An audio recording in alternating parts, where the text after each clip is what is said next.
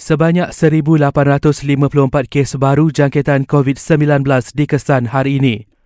Sarawak kembali mencatat kes baru paling tinggi dengan lebih 500 kes diikuti Selangor dan Pulau Pinang.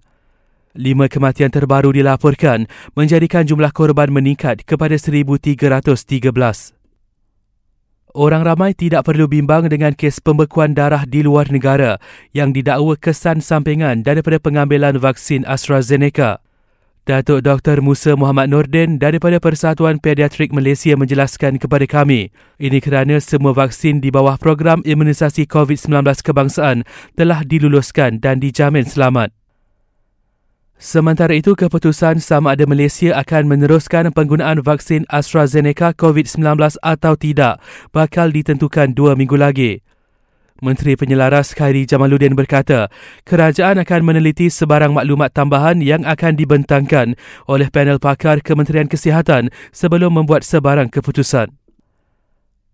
Dalam pada itu, lebih 8.3 juta individu selesai buat pendaftaran untuk mendapatkan vaksin COVID-19 secara sukarela. Kementerian Pendidikan berkata, kira-kira 55,000 guru berusia dan berisiko tinggi dijangka akan menerima vaksin COVID-19 fasa kedua dalam waktu terdekat. Akhir sekali permohonan bagi mendapatkan kebenaran merentas negeri perlu dibuat di balai polis dengan mengisi borang serta mengemukakan bukti sahih. Menteri Kanan Keselamatan Datuk Seri Ismail Sabri Yaakob berkata, tindakan tegas akan diambil terhadap mana-mana anggota pungat kuasa yang didapati menyalahgunakan kuasa dalam urusan berkenaan.